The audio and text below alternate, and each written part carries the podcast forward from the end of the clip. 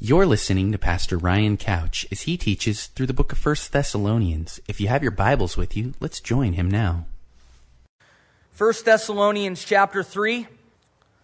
The theme of this book, the, the theme that, that we are wanting to draw out of this book is, is the theme of hope and hope in Jesus. Every chapter ends with Paul reminding the believers there that Jesus could come back at any time that Jesus is coming back and, and that he's going to take us home to be with him, whether by rapture or, or by death. And he wanted to give them hope, a hope in Jesus. And that's what we've wanted to look at. It's what we'll, we'll see this morning as Paul really talks about handling difficulty in 1 Thessalonians chapter 3. Handling difficulty Christianly. And you, you might think to yourself, well, how else would you handle difficulty in, in terms of biblically? Wouldn't it be Christianly? And, and the, the answer to that is absolutely. If you're doing it biblically, it would be Christianly. But the thing is, is that much of our lives as Christians is not Christian.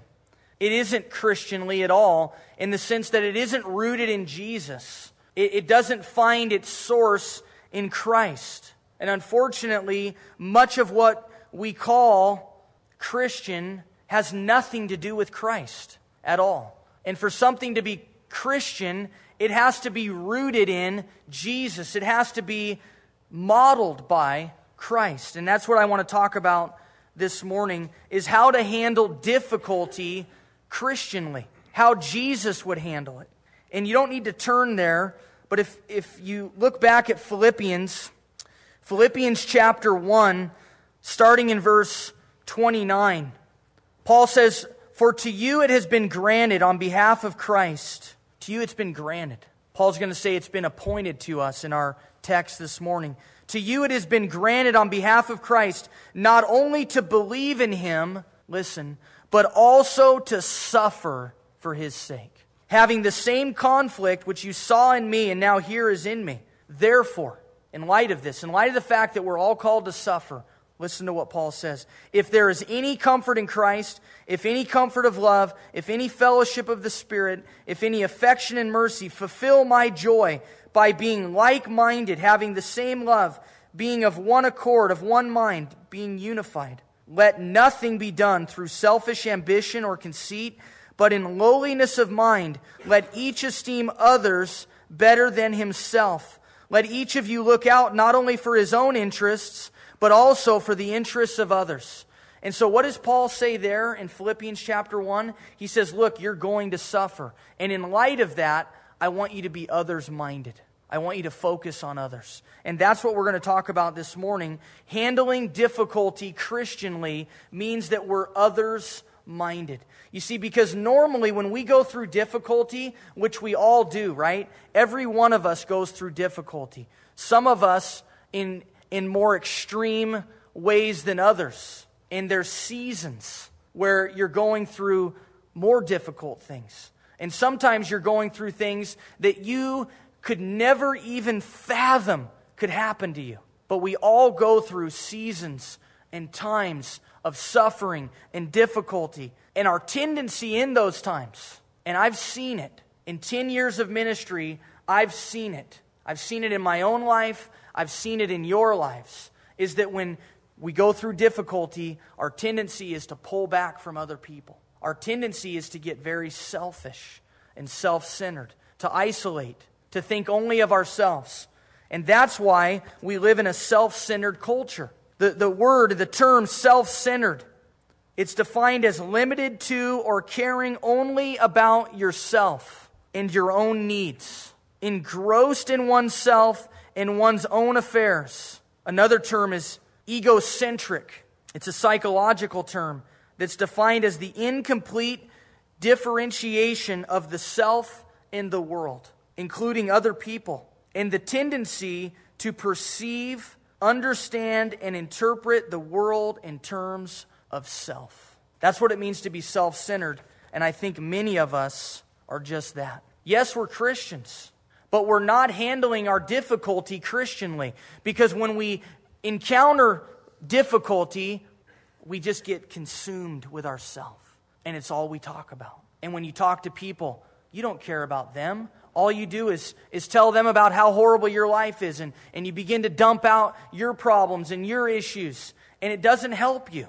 It just makes you more self consumed and more self focused. And so I want us to notice three things about how to handle difficulty Christianly in our text this morning. In verses 1 through 5, concern yourself with others. Be concerned about others. In verses 6 through 9, be encouraged by others' success. And then in verses 10 through 13, pray for others.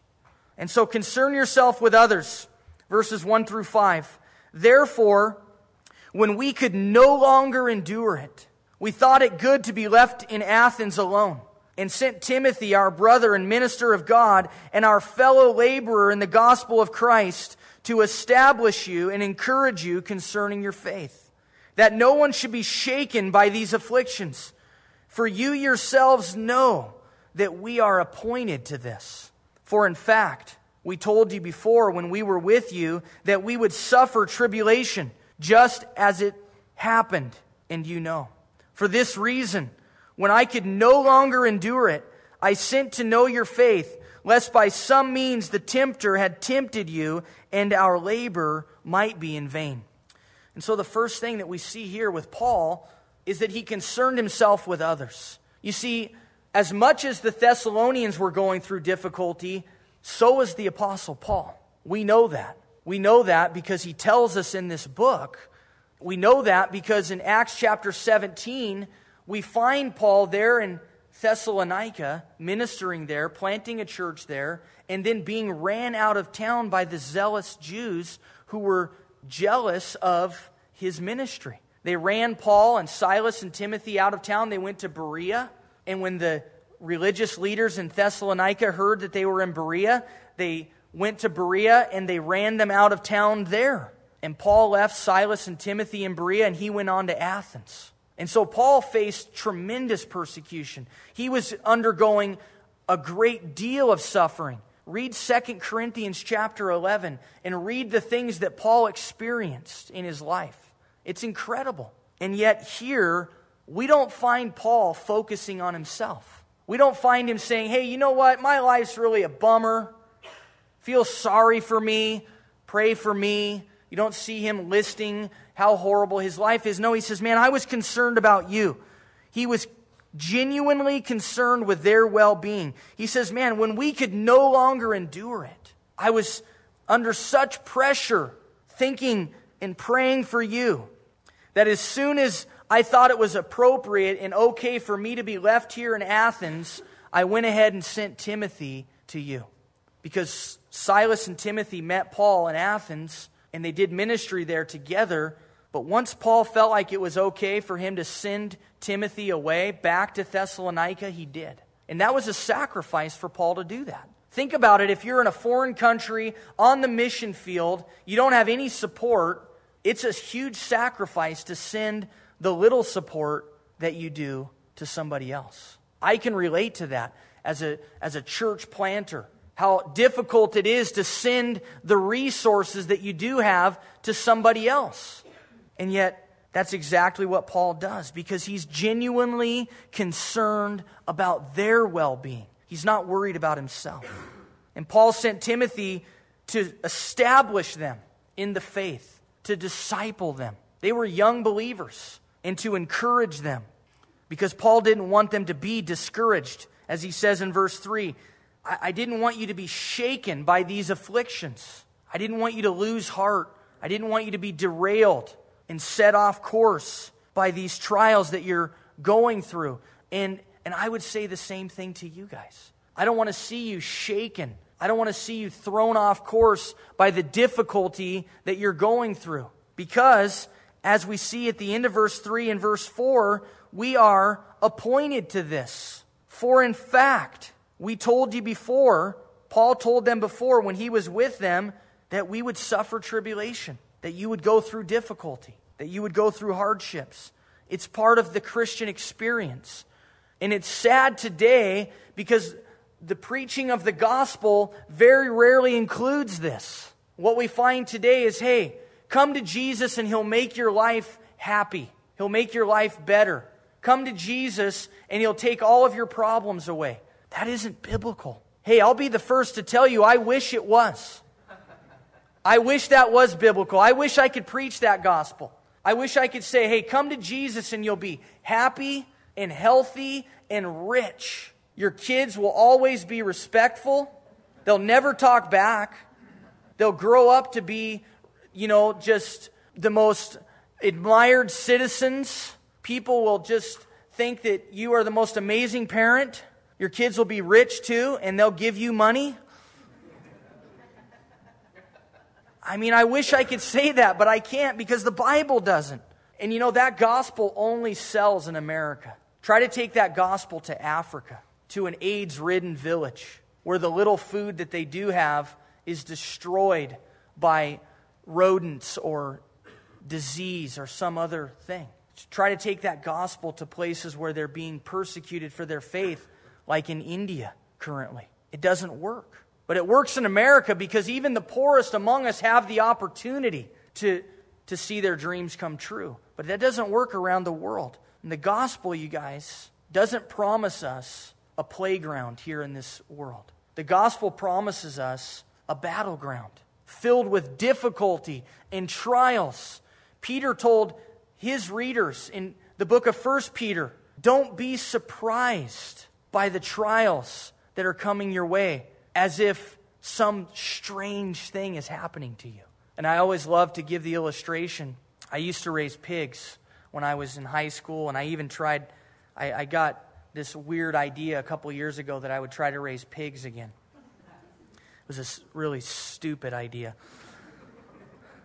I know I don't look like a pig farmer. I, it was just, I was in FFA and I really enjoyed it. You know, they're kind of fun and watching them grow. They grow so fast, you know. And and maybe it's because as a pastor, I, you know, I never get to see things happen quickly. And everything is just, you know, over a long process of time. And so with pigs, it's like, you know, in three months they're ready. But it's always interesting with pigs because they have zero concept of what is to befall them. And they get really comfortable that you're going to feed them every day and you're going to take care of them and you're going to clean out their pen and, and, man, you're going to scratch him behind the ears forever.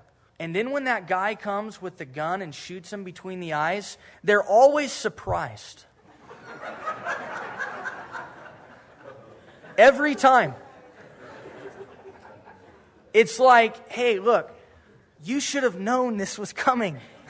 I'm not going to feed you forever. This is what your destiny is, right? And it's the same with, with Christians. We always act shocked and surprised when and people come and oh i can't believe this is happening. God doesn't love me. It's so horrible. Let's look at the bible. What does it say? You should have known. Don't be shocked. This isn't a surprise. This is part of the, the program. This is what you signed up for. Jesus said in matthew 13 in, in the parable of the soils that represent heart conditions right and there's one heart condition that, that is like the stony ground. And the seed gets thrown on the stony ground, and there's not a lot of depth of earth there. And the seed goes down, and because it's not rich soil, because it's stony and rocky, it can't penetrate. And so it just goes down a little ways, and then it starts to come up very quickly. And because it doesn't have a good root base, when the sun comes out and when the weather comes and the wind and the rain, it destroys it. And Jesus compared that to people who don't have much depth in their Christian experience, in their walk with the Lord, isn't rooted in the Word of God. And quickly they, they hear the gospel and they, they want the promises of God and they want all of the good things that God has to offer and they respond to the gospel very quickly and they, they're very excited and everything is awesome. But then when trials come, and difficulties come, their faith is destroyed, Jesus said, and they quickly fall away. Matthew 13, 20 and 21, if you want to look that up. And that's what so often happens is that people are shocked and surprised and there's no depth to their walk with the Lord and when difficulties come it's you know what let's bag it God must not love me he doesn't care about me no what did Jesus say Jesus said, A servant is not greater than his master. Look at what I went through. Look at the suffering and the difficulty that I went through. You will go through the same. Paul was aware that the enemy wants to come in and wants to discourage us in the midst of trials. He says, For this reason, when I could no longer endure it, I sent to know your faith. I, I wanted to get an update. How are you guys doing? Remember, Paul was concerned about them. Lest by some means the tempter or Satan had tempted you and our labor might be in vain.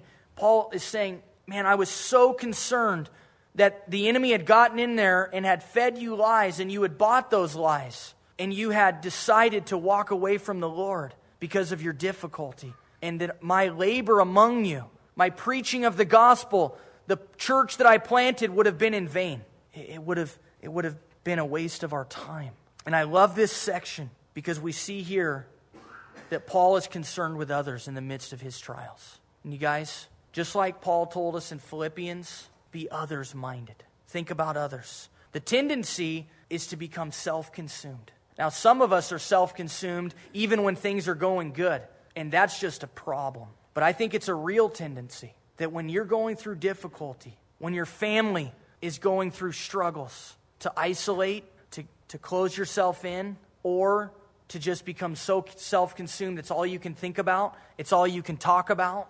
They're the same thing, just a different way that it manifests itself. But if you're going through struggles right now and difficulties right now, I encourage you be others minded. And you'll be surprised that from a very pragmatic standpoint that it works to take your eyes off of yourself and put them on others. All of a sudden your problems aren't as bad because I can guarantee you there's always somebody who's going through more than you are. There's always somebody that has more difficulties going on in their life.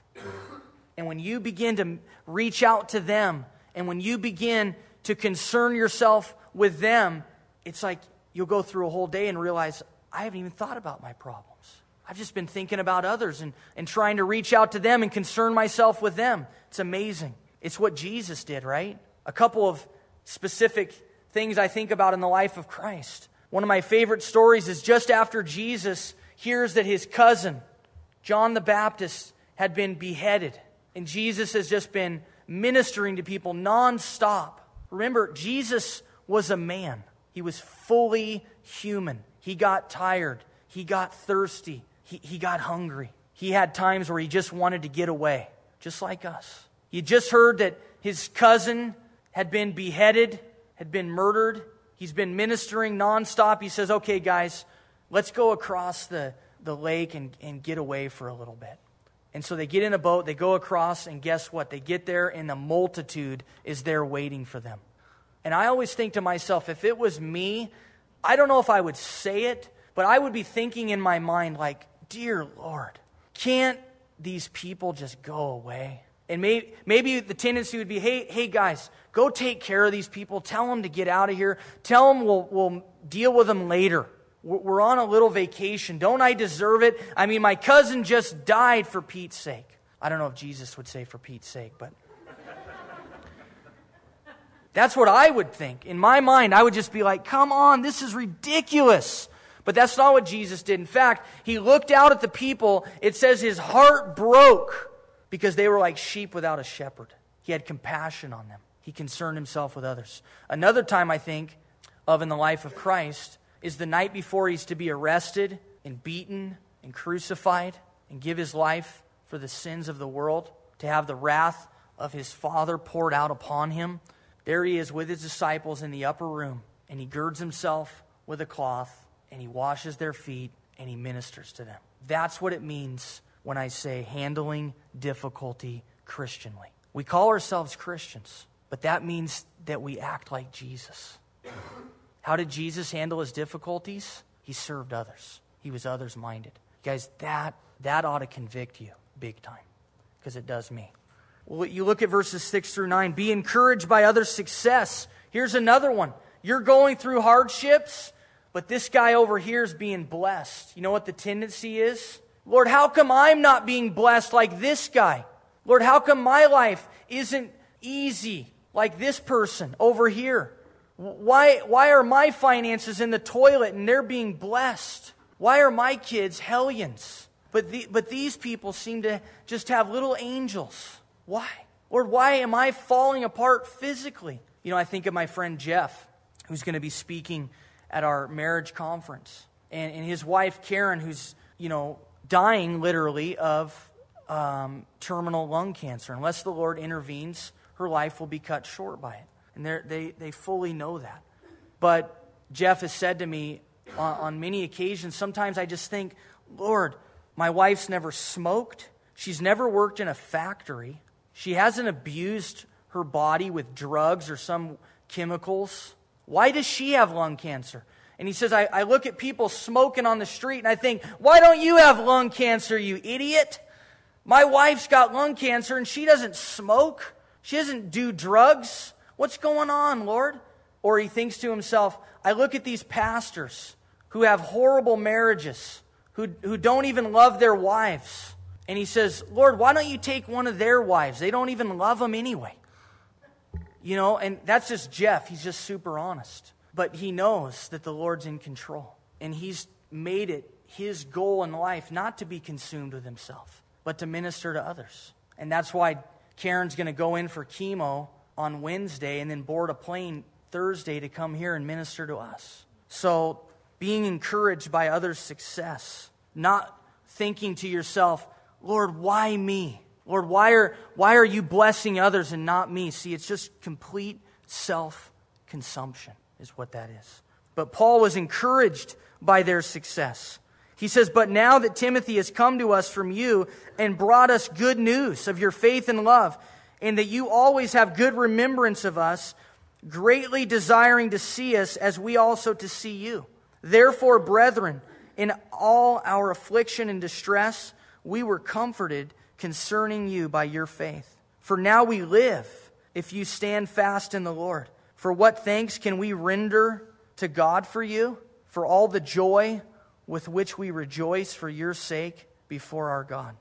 Paul was encouraged by the good report that Timothy brought back. Timothy came back and he told them how well they were doing, that the enemy hadn't gotten in there, that they hadn't been shipwrecked in their faith. And Paul says, That encouraged me. I, I was comforted by that news. Is that true of you? When you hear that people are doing well and you're not, are you comforted by that? When you hear that people are walking strong with the Lord, that people are pursuing Jesus, does that comfort you? Are you comforted in your trials and difficulties by the success of others? That's what it means to handle difficulty Christianly.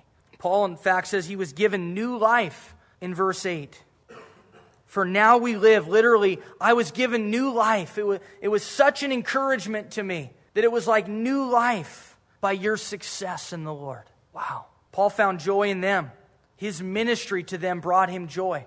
And you guys, when you minister to others and you give your life for the sake of others and you reach out to others, there, there will be a joy in that that you can't explain. And all of a sudden, your difficulties and your struggles and your trials, they just aren't that big of a deal. Because you recognize that they came to you by the sovereign hand of God who allowed them to happen, who said, Yes, I see that trial coming. Go ahead and let that through. That will be good for Ryan. Because you also recognize that there are a myriad of things that God doesn't allow to happen to us. We don't know what they are, we don't see them. But the things that God does let through, they're good for us. And when you're going through them, when you put your eyes on other people and begin to reach out to them in the name of Jesus in a Christian way, it's amazing the healing that takes place in your heart. And the last thing that we see is that Paul prayed for others. Handling difficulty Christianly means that you pray for others and not just yourself. Look at verse 10. Night and day praying exceedingly that we may see your face and perfect what is lacking in your faith. Now may our God and Father Himself and our Lord Jesus Christ direct our way to you. And may the Lord make you increase and abound in love to one another and to all, just as we do to you, so that He may establish your hearts blameless in holiness before our God and Father at the coming of our Lord Jesus Christ with all His saints. Paul prayed for them consistently. He says, night and day. Night and day, Paul prayed for them. Day after day, he prayed for them. Not consuming himself with himself. His prayers weren't consumed with, Woe is me, God. Why are you doing this to me, God? You must hate me, God. No, his prayers were consumed with others. Night and day, consistently. He prayed for them earnestly. In the New King James, it says exceedingly. Better translation would be earnestly. He prayed for them earnestly. They weren't half hearted prayers. Like, yeah, Lord, bless all those people in Thessalonica. Oh, and by the way, Lord, why is this happening to me? Oh, God. That's not what he does. He prays for them earnestly. He means it, it's heartfelt. He prayed that he could minister to them, that he could actually physically go to them and help them.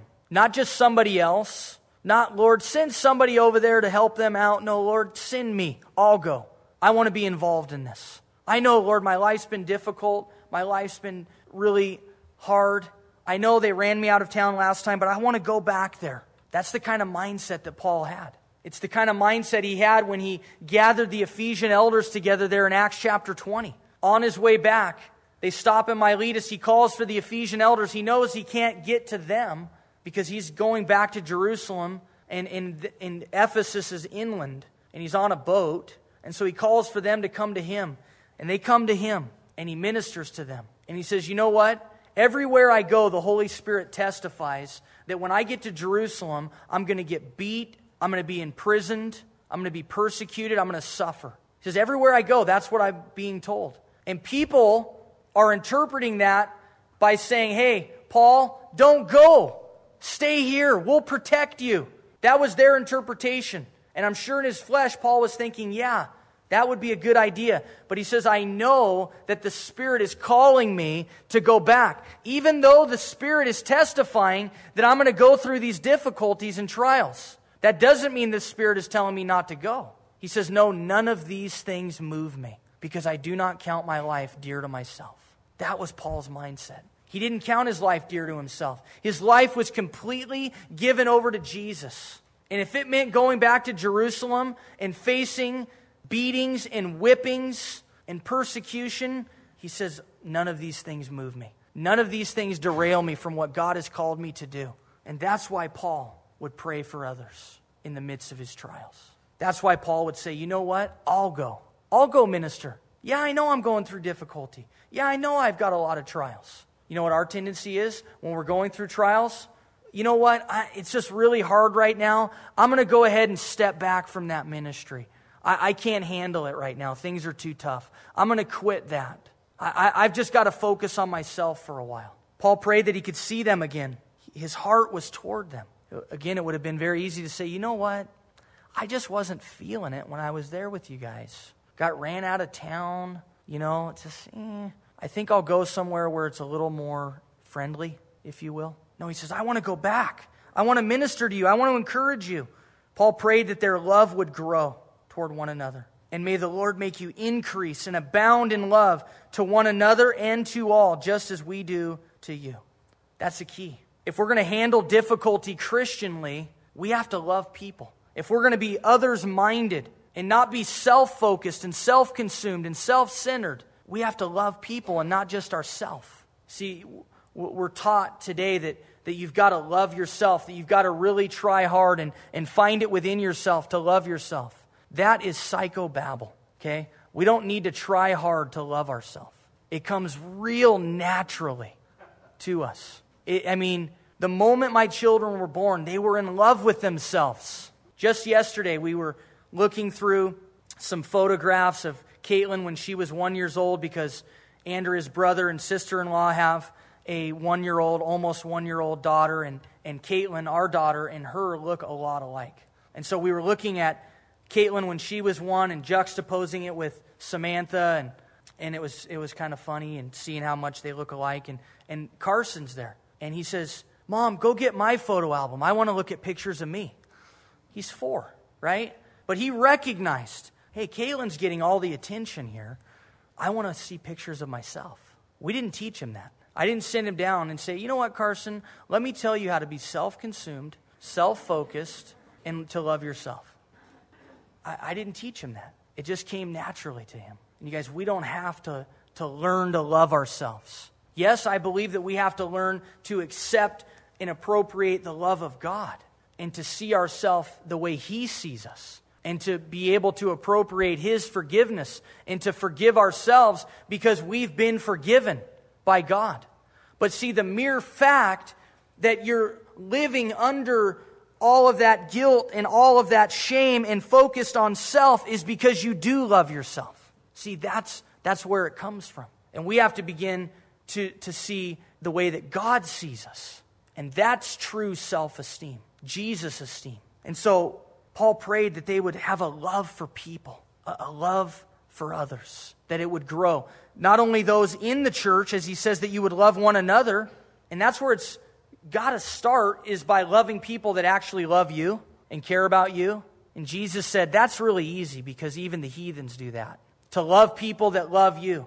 We've got to love people, though, that actually love us first, and then love those outside the church. Love people in the world. Have a heart for people that could care less about us. Love for one another and to all.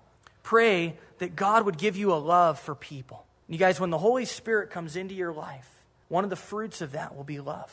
When you give yourself over to the Holy Spirit, a fruit of that is love love for people. And if you're a person that says, you know what, I love Jesus and, and, I'm, and I'm a Christian, but I just don't really love people that much. On one hand, I understand that in a fleshly kind of way. But on the other hand, it's opposed to God.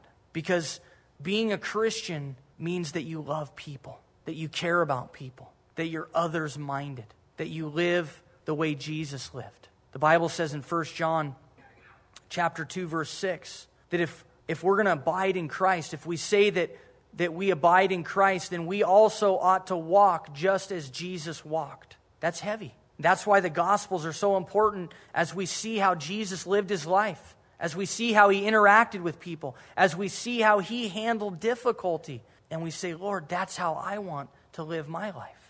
Lord, that's how I want to handle my difficulty. Lord, make my love for people grow. Make it abound. Lord, I pray that it would spill out of my life love for people. And Paul closes by praying that God would establish their hearts blameless in holiness before our God and Father at the coming of our Lord Jesus Christ with all of his saints. And over the next two weeks, we're going to be looking at these two principles specifically. The first, that God would establish our hearts blameless in holiness. We're going to look at that next week in chapter 4. Excuse me. Talking about holiness, that it's the will of God that we would be sanctified, that we would be set apart. And we're going to talk about sexual purity and possessing your own vessel with honor. And that will be next week. And then we're going to talk about the coming of Christ, as he says that our hearts would be established in holiness before our God at his coming. And in chapter 4, verses 13 to 18, we're going to talk about the coming of Christ. So, over the next two weeks, we're going to cover these things. But I love that Paul prayed that their hearts would be established in holiness. And see, here's the thing, you guys, is it's very easy for us to put on an exterior of holiness. It's easy for us to put on an exterior that we really care about people when in fact we don't. And what God is concerned with is our heart. See, it's our tendency to work on the outside and to neglect our heart. And that's why plastic surgery is a billion dollar industry. That, that's why we care more about our clothes and our makeup and how our hair looks. And hey, I'm as guilty as anybody. Not about my hair, I could care less about that. But, you know, we, we want to have a nice appearance. We have, a, we have a reputation to uphold, possibly. But it's real easy for us to focus on the exterior and to neglect our hearts. That's what I love about the church buildings that we've inhabited, the one downtown on uh, Claypool and then, and then this building, is neither one of them looked very impressive from the outside. You know, the, the other one especially. I mean, it was really kind of ugly in the old rocks, you know, from the 50s or 60s or whatever, and it just looked pretty hideous. And that shake, shaker board edge trim around the, the facade that just looked horrible and it was falling off and cobwebs all over. And but you walked in, it was like, wow, this is kind of nice in here. And the same with this building. I mean, it's a little nicer on the outside, but it, it's nothing impressive at all. And then you walk in, it's like, wow, it's really nice. And you know, that ought to be a, a picture of our life That people look at us and they go, you know, there's nothing real impressive about that guy. There's nothing real impressive about that gal. But man, their heart, it's for the Lord. They have a tremendous heart for God. They, they have a, a heart that is established in holiness. They have a heart that is others centered and others minded and really cares about people and not just themselves. Wow. If we could have that, you guys, if I could have that, and it starts with me, and I want this for myself. If we could have this, and we could have a church filled with people who handle difficulty Christianly and whose hearts are absolutely on fire for Jesus and consumed with Him. And when you're consumed with Him, it means that you'll be others minded and you'll love people. And when, if that would happen, you guys, we'll revolutionize this city for Jesus. Do you want to do that? I do. I hope you do too. Let's stand and pray together. Father, thank you, God, for a convicting message for myself. God, as much as, I, Lord, I, I want the, the folks here to grasp this and to, to embrace this, God, I need to, Lord, in my own heart. God, forgive me for my self consumption. God, forgive me for being self centered and self focused. And God, I pray that each of us individually would be confessing that to you right now. God, confessing our selfishness and our pride and our arrogance. Confessing, Lord, that we haven't been handling our difficulty Christianly. God, bring these truths into our life. May we apply them. God, root them in our hearts that they might bear fruit for your glory, Jesus. God, help us to first of all be consumed with you. And as we do that, Lord, you'll put our eyes on others. Lord, give us opportunities in the midst of our hardships and difficulties to minister to others. And God, may we see just the radical transformation that will happen when we do that. Jesus, make us like you today. Amen. You've been listening to Pastor Ryan Couch, pastor of Calvary Chapel of Crook County, located in Prineville, Oregon. If you would like to write to us or contribute to this ministry, you may do so at P.O. Box 378, Prineville, Oregon 97754, or you may log on to our website, www.calvarycrookcounty.com. Thank you for listening, and God bless.